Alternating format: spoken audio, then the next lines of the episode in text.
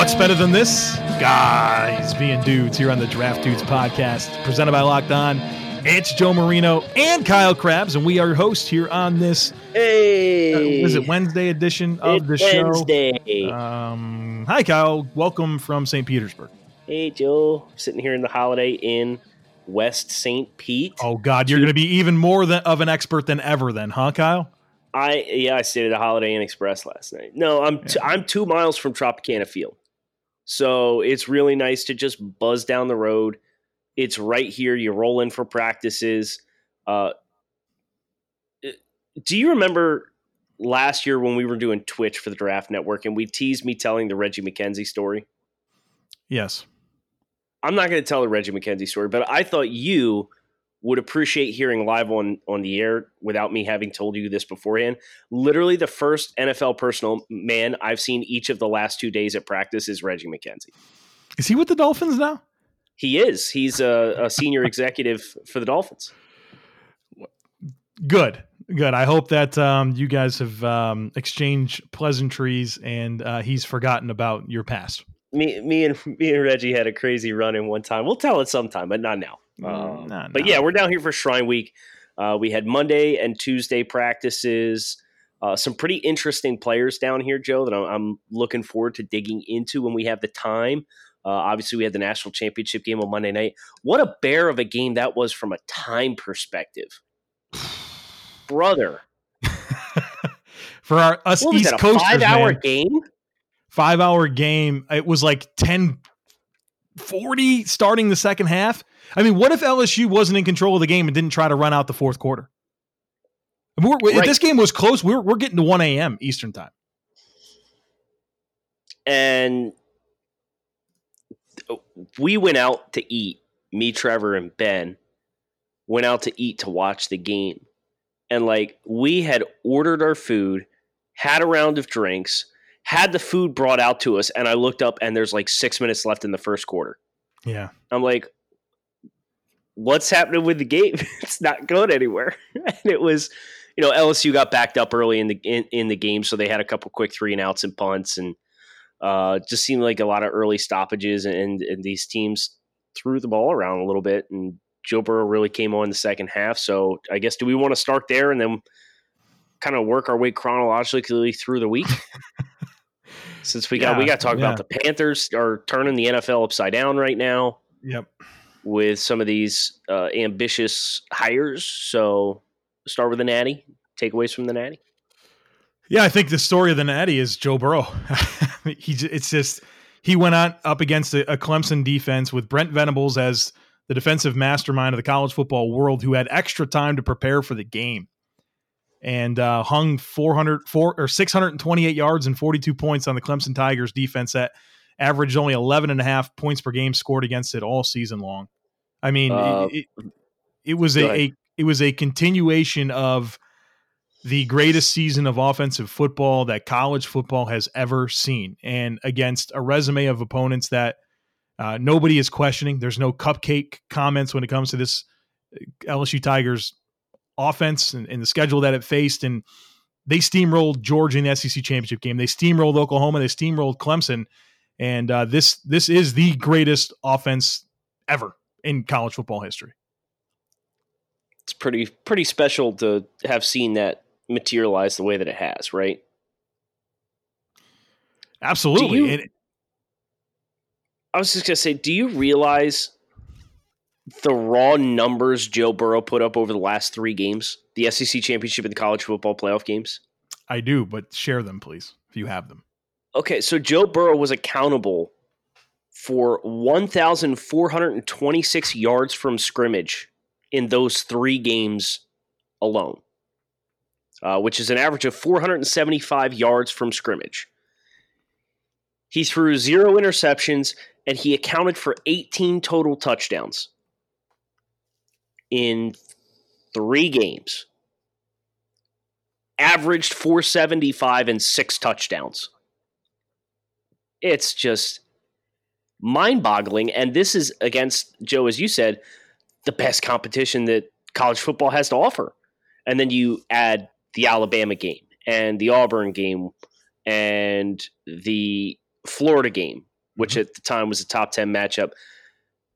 Joe, the Clemson game was the the only game this year Joe Burrow did not complete at least 70% of his passes. Can I tell you like something that I think I love so much about this game is Clemson or LSU did not start strong offensively. They had three and out on their first two possessions. Then they went uh, five plays and punted. Their, their first 11 plays of the game, they accumulated 17 yards and had three punts in their first three possessions. They ran out the clock in the fourth quarter. This 42 point explosion and 628 yards basically came in the second and third quarter against yeah. Brent Venables.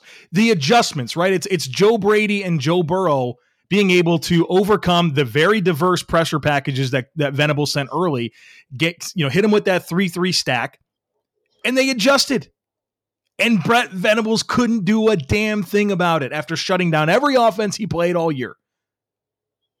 Yeah, I think it was Ben at the table on Monday made an interesting comment. He said, Your typical average football game, you start the game and the offenses have scripted plays and you see a lot of teams that have success when their offense is on the script. Yep. This was the complete opposite. This was the defense had the scripts. And once the defenses got off the scripts on how to attack the offenses, the points came in bunches. So Brent Venables used all of his heaters in the first three possessions of the game, and it worked. And then it came time to throw a different pitch, and LSU just cranked everything they put on the field from there on out. Uh, we have a lot we want to get into, so I think we should keep the line moving and talk about now this Joe Brady passing game. Yes, is it's with the Carolina Panthers, man, and and so the uh, coaching staff that is being assembled in Carolina is unprecedented. Matt Rhule, the head coach, Phil Snow, the defensive coordinator, Joe Brady, the offensive coordinator. Those three men have five years of NFL coaching experience combined, none of them ever as play callers. In an NFL where we are seeing coaches recycled left and right, coaches, coordinators. Haley. Yeah, there, there you go. There's the example of it. I mean, you, you, you told, yeah, for sure. He's been retired for three years. Let's go the Carolina Panthers are not doing that. They are being aggressive and giving guys opportunities in big, you know, obviously at the highest level to go and be themselves and and and take the stuff that they've been successful with at the college level and do it in the NFL. I am fascinated by the idea of this. I think it says a lot of things about what's going to happen in Carolina and what might happen with Cam Newton, but for just from just kind of appreciating the fact that Dave Tepper an unbelievably aggressive man has entrusted his 2.2 billion dollar investment into the hands of a bunch of guys with very little NFL experience. Yeah, this is kind of most NFL owners would tend to side with the devil you do versus the devil you don't, right? It's it's a very tightly woven group and the owners are going to gravitate towards offensive coordinators and head coaches that have been established, and that's why you you've seen a lot of retreads over the course of recent years and kind of some predictable hires once you see who the list of interviews are you're like well he's probably going to get the job. And most of the time it works out that way. Yeah. But dave tepper is absolutely marching to the beat of his own drum here which which fits everything we've ever heard about dave tepper the individual the man and the businessman right? That's who he is is he is fearless, he's bold, he's ambitious, and when you have a man like that that has the resources that Dave Tepper has, you can bet your ass he's going to go hard after whatever he thinks is going to work and he's not going to be afraid. It's like any great business person. It's th- this is an investment into the Carolina Panthers and no risk it no biscuit And I think there's great potential payoff for dipping into the college pool the way that Dave Tepper has, uh, because you're seeing the NFL game change so much to become a much more similar beast to what the college football offenses are. Now, based on the athleticism on the field, that carryover won't always be there. And that's an interesting conversation for Joe Brady that I'd like to maybe get your thoughts on. Well, first of all, Dave Tepper is not here for nepotism. that is not a word in his vocabulary.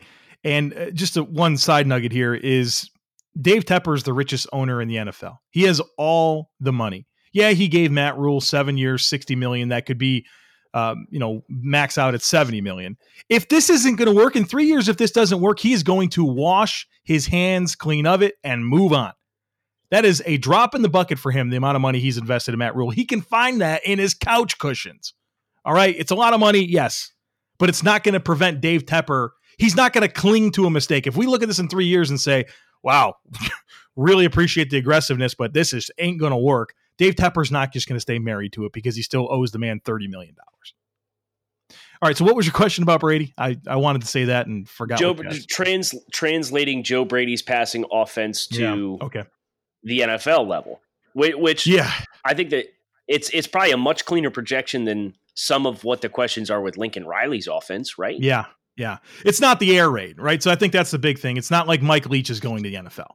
This is Joe Brady. Right. It's a it's it's almost in a lot of ways um, some uh, it's a lot of pieces of the best passing offenses in football right now, and, and spread concepts and route concepts and reading leverage and adjustments on the fly, and it puts a lot of stress on the quarterback to really be able to process pre snap and um, and deliver the football accurately to all levels of the field. I mean, I think I think the quarterback position is very important for this offense. A guy that's accurate and has a quick trigger.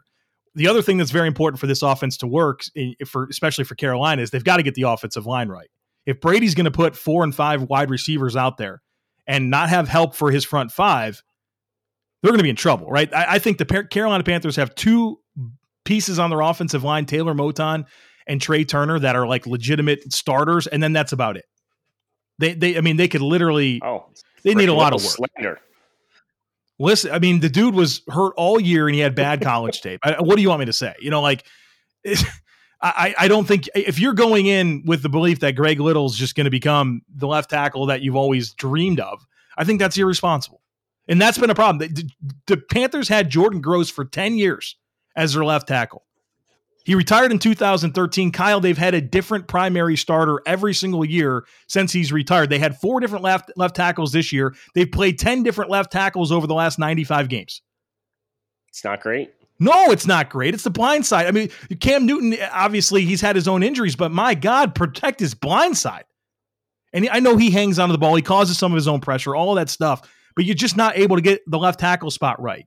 And the pieces around it are pretty poor as well. And so, if this Brady offense is going to work, they're going to have to find the right quarterback to be the trigger man, and they've got to get the front five right, or else it's going to be it's going to be hell for that quarterback. So here's here's my theory with offensive line play, right? You don't need to have five all pro players. Is that a reasonable statement? You can't. So, yeah, I agree with you. And also, you can't. You don't need five good players. Is that a reasonable statement? I'm building to something here. Just roll with me. Say yes. Yes. Yes. You cannot have two bad players playing next to each other on the offensive line. Definitely not, right? So like it's okay to have a right guard who's kind of a schlep, right? or just a guy.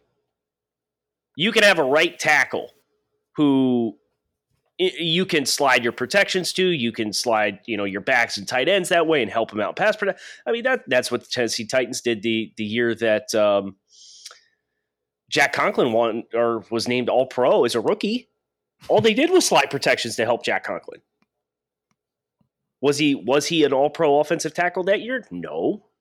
Probably not, but he was named it because he was a top top pick at offensive tackle and he didn't give up a sack because they gave him all the help in the world. That's all it takes, man. But you can't have a bad you can't have a, a bad center and a bad guard playing next to each other. And you can't have a bad guard and a bad tackle playing next to each other because now it's crippling. You can work around one negligible piece. And if you're talking polar opposite, like a left guard and a right tackle, you can have an okay offensive line. But you can't have two bad pieces playing next to each other. Well, the Carolina Panthers had three this year at left tackle, left guard, and center. Matt Paradis just had a disaster season. I don't. I mean, his injuries may have caught up to him. Left guard, they probably wished Greg Van Roten could have been healthy all year, but Daryl Williams, who's not a natural fit at guard, played over 400 snaps at left guard. And then, like I already said, four different guys played left tackle this year. Yeah, it's a mess. Good lord. I guess. Right, um, so let's. I, let, yeah. I was just going to say one more thing before we move on to some yeah. shrine prospects that that are standing out to me this week. Yeah.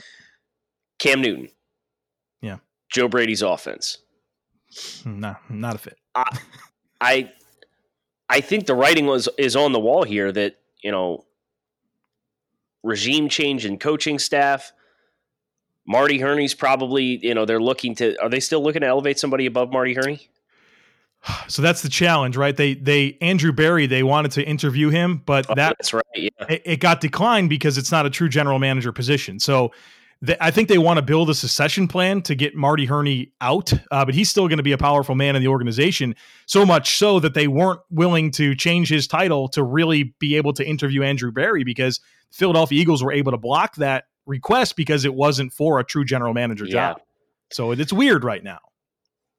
But you've seen coaching changes. You're seeing player changes with Luke Kuechly, Luke Kuechly's stunning retirement yesterday, and Joe, I, I know I speak for you when I say tip of the cap to Luke for an awesome eight year career in the NFL and uh, having the conviction to walk away from the game and knowing when it was time, uh, when it was best for him.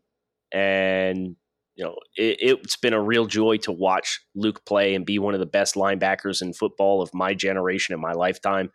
Uh, so cheers to Luke Kuechly for a great career but it just feels like there's so much change happening right now that it almost feels inevitable that Cam's Cam being behind center would be stunning to me in 2020 at this point with all the other change you're seeing in Carolina. Yeah, it started last year with Thomas Davis, Ryan Kalil, uh, Julius Peppers out the door, Ron Rivera's out the door, Luke Kuechly retired, and if I could just say, I mean, congratulations to him. Eight years in the NFL, seven Pro Bowls, Defensive Rookie of the Year, uh, Defensive Player of the Year. He's created general generational wealth for his family. Um, not every player gets to to call it quits after eight seasons, but it, for him, you know, kudos for uh, playing at a level that uh, gave you this opportunity to get out uh, when you felt like it was right and under your own terms. So I, I, am gonna miss watching him play football, but happy for him. Yeah, is, it just feels like he, it's a clean. Go ahead. Is he a first ballot Hall of Famer? It's tough. It's tough after eight seasons to say that. Um, I, I, think I think he played.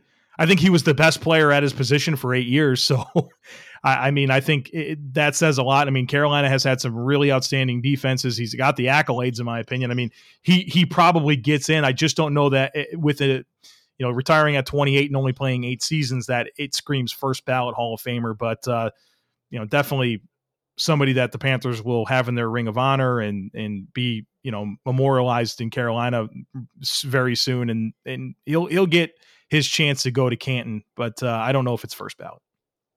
I think if you're going to put Brian Urlacher in as a first ballot Hall of Famer, uh, Kuechly's got more All Pro selections than Brian Urlacher did. he had one less Pro Bowl than Brian Urlacher did, and Urlacher played like four, 13 seasons. Um, Kuechly's got like four less interceptions. I'm just I'm just kind of looking at the numbers, and Kuechly's production, with the exception of sacks, is better than Urlacher's, and he had more All Pro teams than Urlacher did.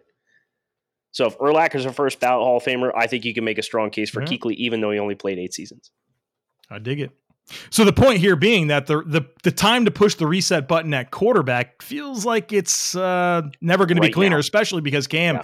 you know, I obviously I'm sure they'd love to trade him and get something for him, but I mean they could they could cut him and, and it would only cost them two million dollars in dead cap space, and I think save him like uh, 19 million. So it's no, it just feels like all the writings him. on the wall. They do, gotta, but I'm just you've got to trade him. Correct, do we know what his value is going to be? What what are they going to be able to get for Cam Newton? Wow, Com- it's almost coming off as the- though somebody at the Draft Network wrote this article several months ago. Did I write it, or did you? I wrote, wrote this article. I wrote this article. What do you think, Cam Newton, who hasn't been injured, uh, been able to stay healthy for the last five years? What is his trade value at age thirty and being a dual threat quarterback? I'm pulling up my article right now, but I believe I had listed a two and a conditional three. Do you does do you get the salary cap benefits of that as well? Does that cleanly come off if you trade him? Yeah, he has no bonus. Hmm. Yeah, you you would have two million dollars in dead cap. Okay, so you still get the same exact benefits plus you get a, a pick. Correct. You get okay. you clear okay. up equal amount of roster space. You get a two this year and a conditional three next year. That if he resigns, could es- escalate to a two, and if he doesn't, and like if he gets hurt and plays less than ten games or whatever, it could be a four. You know, like you can have a scaling four yeah. three two in 2020, uh, 2021. Is it a full situation where Cam Newton's earned the right to pick his next team? I think that would be good business for Carolina, but you know, there's only going to be so many teams that are in the quarterback market that are going to be interested in adding 31 year old Cam Newton, who's in the last year of his contract.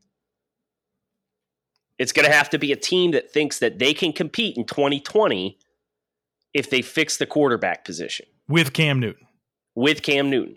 And then if it goes well, then you can extend him and then your escalator kicks in for the conditional 20 21. And if you look back and Cam's healthy and he plays 16 games, your team makes the playoffs, and you have to give up two twos for Cam Newton, You'd be happy about it. You've done really well for yourself. Yeah. yeah. But if he gets hurt, you give up a two and a four, and it's like, well, we t- we took a shot, we rolled the dice, we got a we took a two, we paid a two for him. Didn't work out, so it's time to move on. We'll cough up the four and be done with it. We did not get to shrine prospects. We'll have to do that tomorrow. no, we got we got let's let's do turbo round. Okay, this is on you. Tell us everything we, you want to tell us about shrine prospects in as much time as you have left. Okay, so the best players here, in my opinion, are on the defensive side of the football. I'm impressed with Ben Ben Solak's been preaching about this dude to me all week, and he's right. Khalil Davis, defensive tackle from Nebraska. He's dense. He's fairly mobile in his lower half, and he's really able to to contort his frame to to leverage and and drive blockers in the direction that he wants to go, while using a dynamic lower half. So he's not just a straight line athlete. So Davis has been really, really impressive. It seems like every year at the Shrine game, there's like an interior defensive lineman, right? Yeah. A guy that, that just kind of pops at you. And this year's is definitely Khalil Davis. Uh, Michael Onwenu, uh, guard from Michigan. Have you seen this guy's measurements? No. He he checked in at six two and a half, 362 pounds. Whoa. And th- and 34 and a half inch arms at guard. Okay. Ben is wrote him up yesterday and saw exactly what I saw because I watched him very closely on Monday. I'm like, you've got my attention, big fella. Joe, he has the best feet here at 362 and he's been anywhere from 370 to 3 so, so there's going to be like weight questions with him and, and weight management questions with him. But he is an incredibly gifted player just watching his footwork his foot, foot speed uh, his control. You could tell he's been well coached at michigan. I'm really impressed with michael and Onwenu. and at some point this week when i'm done writing up all the lsu kids that i've been putting off because they still hadn't played the national championship I want to turn on the L twenty two on this kid and see what he's got. Him and Cesar because he is, huh? yeah, both those guys. I've already done Ben Bredeson, and you know he flashed, but like I'm not noting him because I'm really trying to watch and, and focus on the technique of Bredeson. So Onwenu is another big winner as as a trench guy. Uh, some of the guys in the the secondary that are popping to me. Uh, Chris Williamson is a corner from Minnesota who transferred from Florida. And he doesn't have great ball production, But you watch him here, and he's really well built. He's physical. He had one rep on Monday's practice where he's playing press, and it's at the end of practice, right? Where it's like the offense and the defense are all gathered together and they run one offensive guy and one defensive guy out on the field, and they do a one on one, and everybody's watching you, not just like all the scouts and, and coaches and stuff, but all your teammates are watching it too. And it's offense versus defense. And Williamson's in press coverage with outside leverage, and the receiver takes an inside stem at the line of scrimmage, presses vertically up the field. He's running a skinny post. And Williamson transitions from outside leverage and press coverage to when he flips his hips vertical to carry the route, he works himself back into inside leverage because the, the receiver started to lean like he was going to work inside and he worked underneath and he flipped his eyes back and converted to the receiver and ran down an interception, which is really impressive play because it's one on ones. Like you got no safety help. You're out there on an island. It's really tough in that situation to cover the full field. And he converted to from outside leverage to inside leverage with his vertical flip. And I was really impressed with that. Uh, Binjimen Victor, the wide receiver from Ohio State, is another name that's been popping to me. Uh, really crisp with his routes, as you would expect any Brian Hartline coach uh, wide receiver to be coming out of Ohio State. Uh, he's not a dense frame; he's pretty long and lean, uh, but he has been tearing dudes up, putting them in the spin cycle. So, really liked what I've seen from him over the course of two days of practice. Looking forward to seeing him again uh, today. I would leave you with one more name before we wrap up, Joe. All right. Ready? Yes. He is an offensive tackle from Buffalo. And he's got my attention. I actually still, he's going to have to forgive me. I'm still not versed on his name yet, but he looks pretty impressive. He looks like what you would expect an NFL offensive tackle to look like. Uh, he's athletic build. He's almost more of like the tight end build. Uh, his name is Evin Ksiezarczyk, I believe.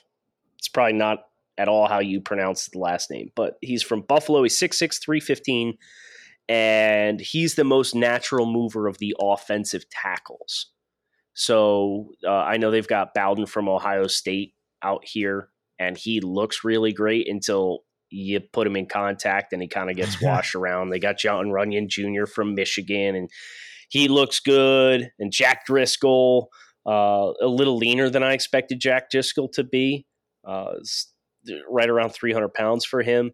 So Ksiezarczyk, the the Buffalo kid, is the most pleasant blend of like density, mobility, footwork. He's he's obviously coming from Buffalo. He's not quite as technically polished as some of these other guys, but he's really standing out to me in a positive way.